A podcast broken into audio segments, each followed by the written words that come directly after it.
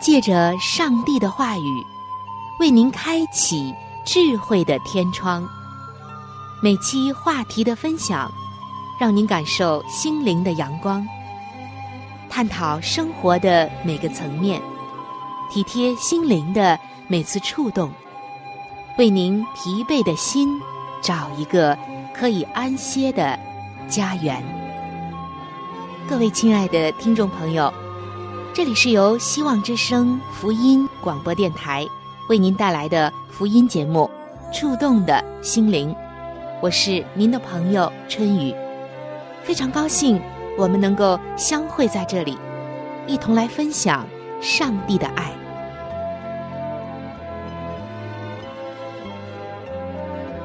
各位亲爱的听众朋友，平安！不知道您最近的生活过得还好吗？在忙碌的日子里，您有没有每一天都能够给自己一点时间，静下心来，想一想，您的忙碌究竟是为了什么？如果您不忙，那么您的心是否最贴近你所喜悦的那个地方、那种状态呢？我们人这一辈子，可能常常都在思考，人生和信仰。究竟有怎样的关系和影响？人生和财富和事业和自己的理想，又究竟有着怎样密不可分的关系？或者是我们忽略的一些真正的含义呢？亲爱的听众朋友，当我们看到一些成功人士，看到一些很有财富的人，我们会怎样想呢？也许你会想。可能是他的机遇好吧，也可能他的家境好，给他提供了一个好的背景。也或许这个人聪明，他特别有经商的头脑，等等等等。今天要向你介绍的这个人，会使我们明白财富是怎样获得的，而通向成功的路径又是怎样的。今天的这个人会告诉你，他的财富以及成功的获得，可能和我们常人所想的大不相同。首先，我们来看一看这个人他究竟是谁。这个人被称为是至今人类的历史上最最有钱的商人，他也被认为是捐钱最多的商人。他的财产。曾经达到他所在国家一年国内生产总值的六十五分之一，换算成如今的价值，至少有一千九百亿美元。他捐出了超过一半的财产，不仅仅在自己的国家建立了芝加哥大学这样的世界名校，还给国内外很著名的一些院校。医院和其他机构捐赠了无数的金钱。与世界很多其他的有钱人不同，他不是变得富有之后才慷慨解囊。因为母亲的影响，他从小就开始给教会捐款。从十六岁领取第一份工资开始，他就将收入的十分之一奉献给教会。还有百分之六捐赠给慈善机构。这个人是谁呢？他就是著名的石油大王洛克菲勒。说到这里，我相信您一定啊是不会陌生的。他的生意从来都没有亏损过。那么，他究竟有着怎样的智慧和能力，能够经营的这么好？是他的头脑好，机遇好，或者家境好、背景好呢？还是因为其他的因素呢？当人们在谈论着洛克菲勒这样世界名人的成功经验时，可能容易强调他的与众不同之处。但是，正如洛克菲勒他前前后后的变化，假如不是从小到大一直有信仰上的影响和约束，那么他很可能会引起别人更多的批评和指责。原来，洛克菲勒成功的经验，就像他自己说的，源自于他的信仰。他是一个虔诚的基督徒。当然，没有从信仰带给他的工作上的原则和智慧。没有社会环境中还存在的健康生活的因素，他也可能完全是另外一个人了。洛克菲勒出生的时候，正值北美历史上第二次大觉醒的时期。开始于十八世纪三十年代的第一次大觉醒，被认为对美国的建立起到了精神上的铺垫作用。那时。距离较早的一群欧洲人，因为追求纯净的信仰而移民北美，已经过去了一百多年。跟第一次相似，很多美国人在大约一七九零年到一八四零年期间认罪受洗，成为了基督徒。各地建立的教会，在社会的方方面面提供了精神上的净化和支持。小时候，洛克菲勒每周都会去教会礼拜。在他的记忆中，那里的老师曾经也不是一个敬谦的人，但是后来因着上帝的爱悔改信主，成了一名很认真、很虔诚的基督徒。而他的父亲也曾受过教会的影响，会唱很多的圣诗。而且，鼓励自己的孩子去教会。就在一八五四年的秋天，十五岁的洛克菲勒在当地一家教会受洗。这个教会就是在第二次大觉醒的时候建立的。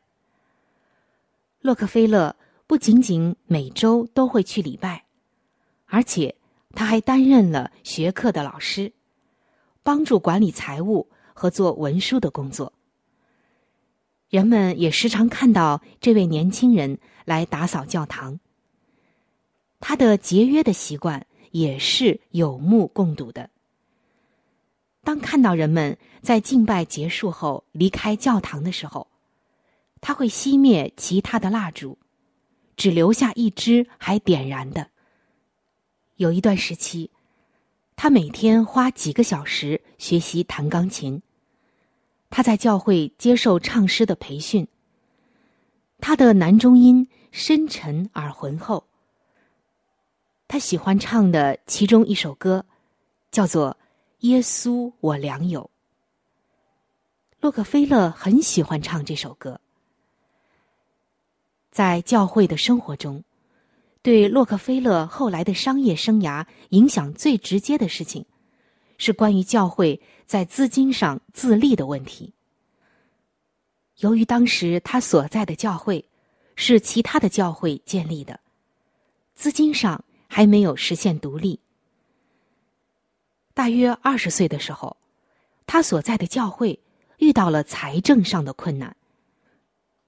如果教会不能很快的筹集到两千美元的抵押款，教会就会失去使用的会堂。洛克菲勒后来回忆说：“正是这件事情，真正让他对金钱上的独立产生了紧迫感。参加这个教会的人，大多是普通的工薪阶层和小业主。那时，两千美元对于他们来说可是个不小的数目。然而，经过教会牧师和洛克菲勒的呼吁。”很多人纷纷捐款。几个月之后，这笔钱如期筹到了。教会对洛克菲勒在商业上的影响还不仅仅是这个。真正引导他进入到石油工业的一位化工专家，虽然是通过他的公司合伙人介绍认识的，但最初的见面。却是在教会里，而且从洛克菲勒的中年开始，他得以建立起专门的慈善基金会，也是教会人士提供的帮助。就如同在挣钱上关心每一笔收入如何进账，洛克菲勒对于花钱也是十分的认真。因为在四十多岁的时候，就差不多成为美国最富有的人，所以洛克菲勒每一天都会收到社会各界的大量来信，要求他予以金钱上的帮助。出于信仰和捐款的习惯，他很难对这些请求视而不见。但是他显然越来越难以在这些事情上做出即使让他自己满意的工作来。而在这方面，有一个人对他的帮助是最大的。这个人就是弗雷德里克·盖茨。他对洛克菲勒的帮助是最大的。盖茨原来是牧师，后来的注意力转移到教育和社会工作上。他在芝加哥大学、洛克菲勒大学、洛克菲勒基金会以及北京一所著名的医学院的建立上，都起到重要的作用。通过商业和教会的双重途径。洛克菲勒和他的同事们奠定了现代慈善事业的基础。从他开始，大型的基金会成为了帮助社会健康运转的重要力量。大量的私人财富得以集中起来，由专门的人员来组织和管理。除了在芝加哥大学这样的机构培养各类的人才。洛克菲勒基金最显著的贡献，可能在于帮助建立了现代公共卫生体系。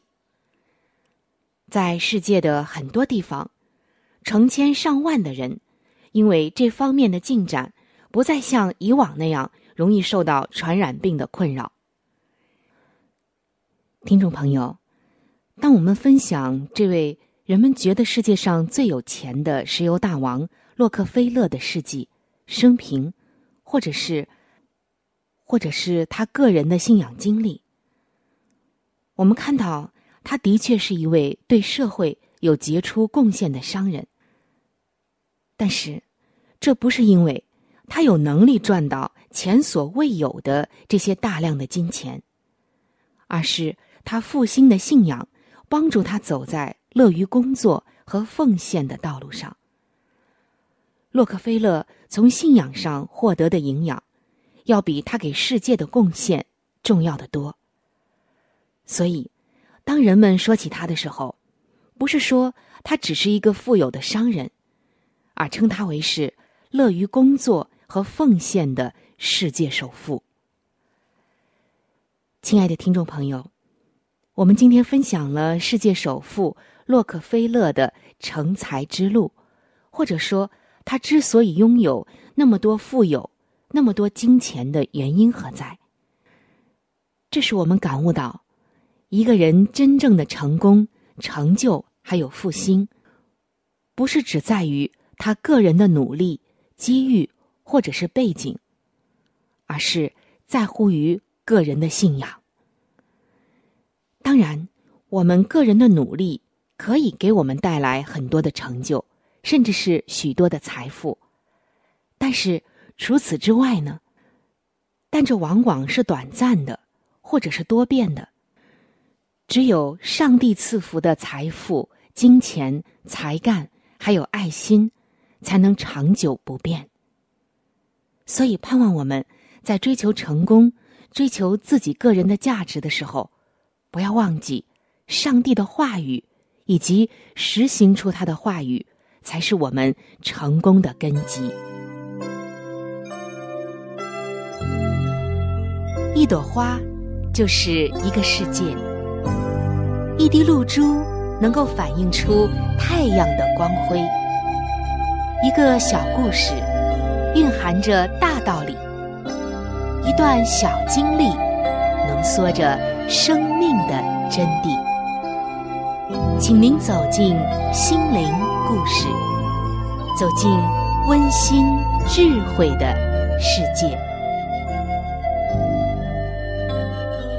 各位亲爱的听众朋友，欢迎您来到心灵故事的时间，我是主持人春雨。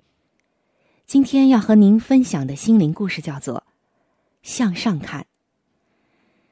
为什么今天的故事会是这样的一个题目呢？究竟又要向上看什么呢？我们一起来听。有一艘大船在风浪翻腾中起伏不定，船上有一名水手，受命爬上了桅杆工作。在狂风中，他勇敢的往上爬。由于船摇晃的太厉害，稍微不小心，就有被摔下来、葬身鱼腹的这种可能性和危险。还好，他做完了这项工作。完成之后，他偶然的往下看了。当他看到怒涛狂风。注视倾斜的甲板，立刻就觉得头晕，好像握紧着的手失去了力量一样。于是他大喊着说：“哇，糟了，我快掉下去了！”这时，水手们在甲板上就向他呼喊说：“喂，你为什么往下看？要往上看？”那桅杆上的水手马上举目望天，于是平心静气的得了自信，平安的下到甲板来。水手在桅杆上工作的时候，无论他是在专注手中的活儿，还是低头注视倾斜的甲板，环境都没有改变。需要改变的不是环境。而是水手自己。亲爱的听众朋友，亲爱的弟兄姐妹，让我们尽力做工吧。水手所遭遇的环境，不正是我们在信仰生活中所遇到的一些困惑吗？他人的讥诮、毁谤、嫉妒，家人的不理解，甚至还有意想不到的困难临到。当我们面临这些困难和沮丧的时候，让我们学会举目向上。我们天上的父随时会向我们施以援手。圣经诗篇三十四章的第五节，这里说：“凡仰望他的，便有光荣；他们的脸必不蒙羞。”约伯也曾经说：“至于我。”我必仰望上帝，把我的事情托付他。是的，亲爱的听众朋友，当我们向下看，也就是看人和环境的时候，就会觉得自己真是不幸运，自己怎么有这么多烦心的事儿，甚至是苦悲的事？自己的周围怎么有这么多的怒浪滔天？但是如果，你转移你的眼光，你向上看，你会发现，怒浪之上有蓝天，惊涛之上，阳光仍然普照。正如圣经说的：“我的心呐，你为何忧闷？为何在我里面烦躁？我的心呐，当仰望上帝，因他笑脸帮助你。”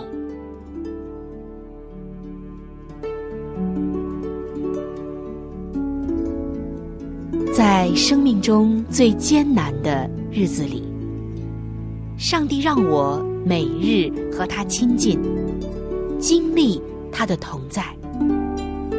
借着每日灵修，他使我走出了生命的低谷，一次又一次的使我重新找回了新的生命和喜乐的泉源。上帝借着每日灵修，来证明他的同在、看顾和关怀，使我与他建立起更加亲密的关系。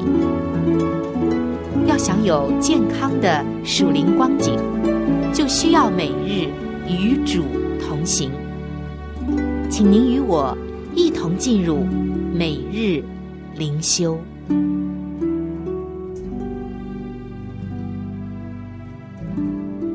各位亲爱的听众朋友，平安！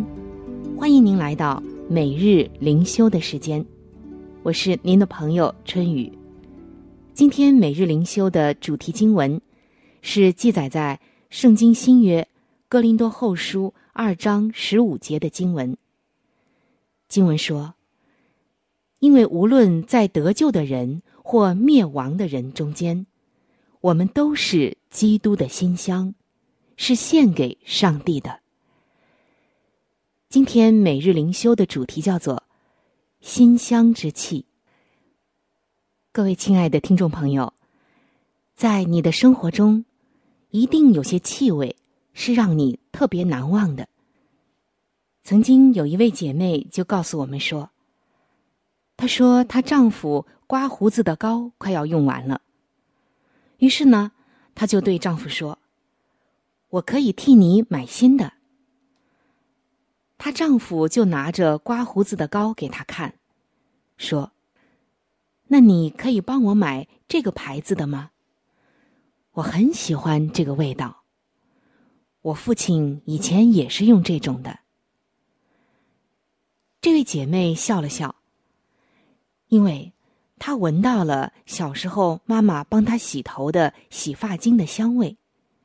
也会想起自己的童年。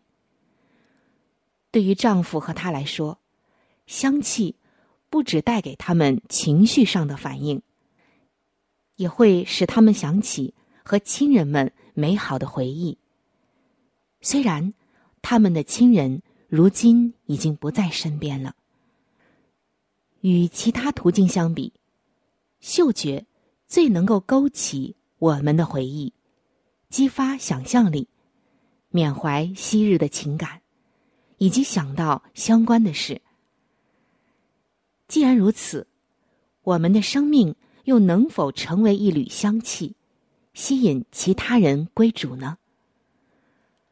哥林多后书二章十五节说：“因为无论在得救的人或灭亡的人中间，我们都是基督的馨香。”是献给上帝的。是的，上帝喜悦我们的馨香之气。这香气能吸引人归主，同时也可以叫人敬而远之。我们这些明白耶稣基督牺牲的人，就有机会成为基督的馨香之气，而不是令人敬而远之的那种味道。我们可以让人想起上帝。基督徒活出基督的样式，散发馨香之气，就可以吸引人走向救主。当你与上帝同行，就会留下馨香之气，引人追寻。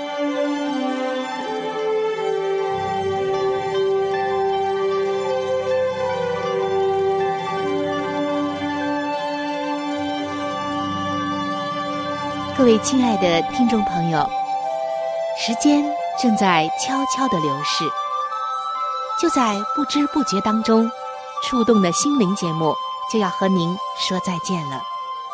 春雨渴望着触动的心灵，能够触摸到您心灵深处最深的需要和渴望，也非常愿意能够和您成为最最知心的朋友。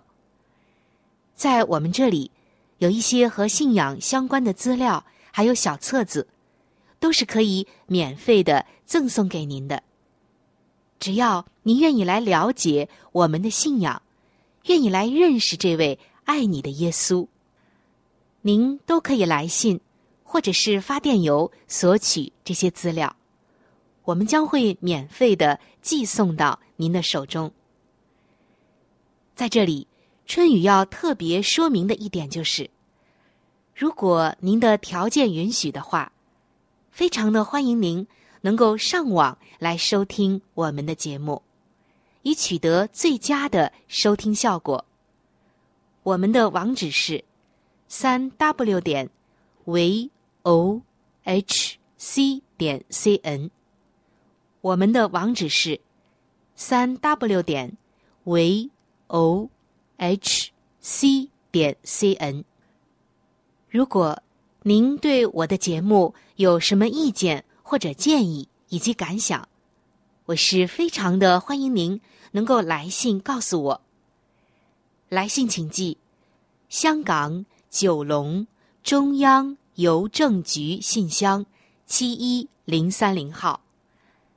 来信请寄：香港九龙中央邮政局信箱七一零三零号。您写“春雨收”就可以了。春是春天的春，雨是雨水的雨。如果您是用电子邮件，请记我的电子邮箱。我的电子邮箱是 c h u n y u，就是春雨的汉语拼音。接下来是小老鼠 v o。h c 点 c n，我的电子邮箱是 c h u n y u，就是春雨的汉语拼音。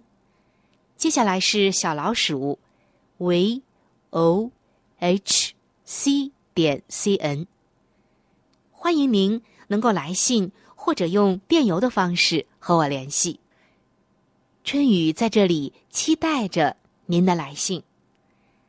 好了，我们今天的节目到这里就要结束了。希望您能够常常的光临和支持这一频率，收听希望之声福音广播电台其他时间段更为精彩的节目。愿您能够充分的认识和体会上帝的爱，也愿上帝的爱。能够伴随您一生。下期节目我们再会。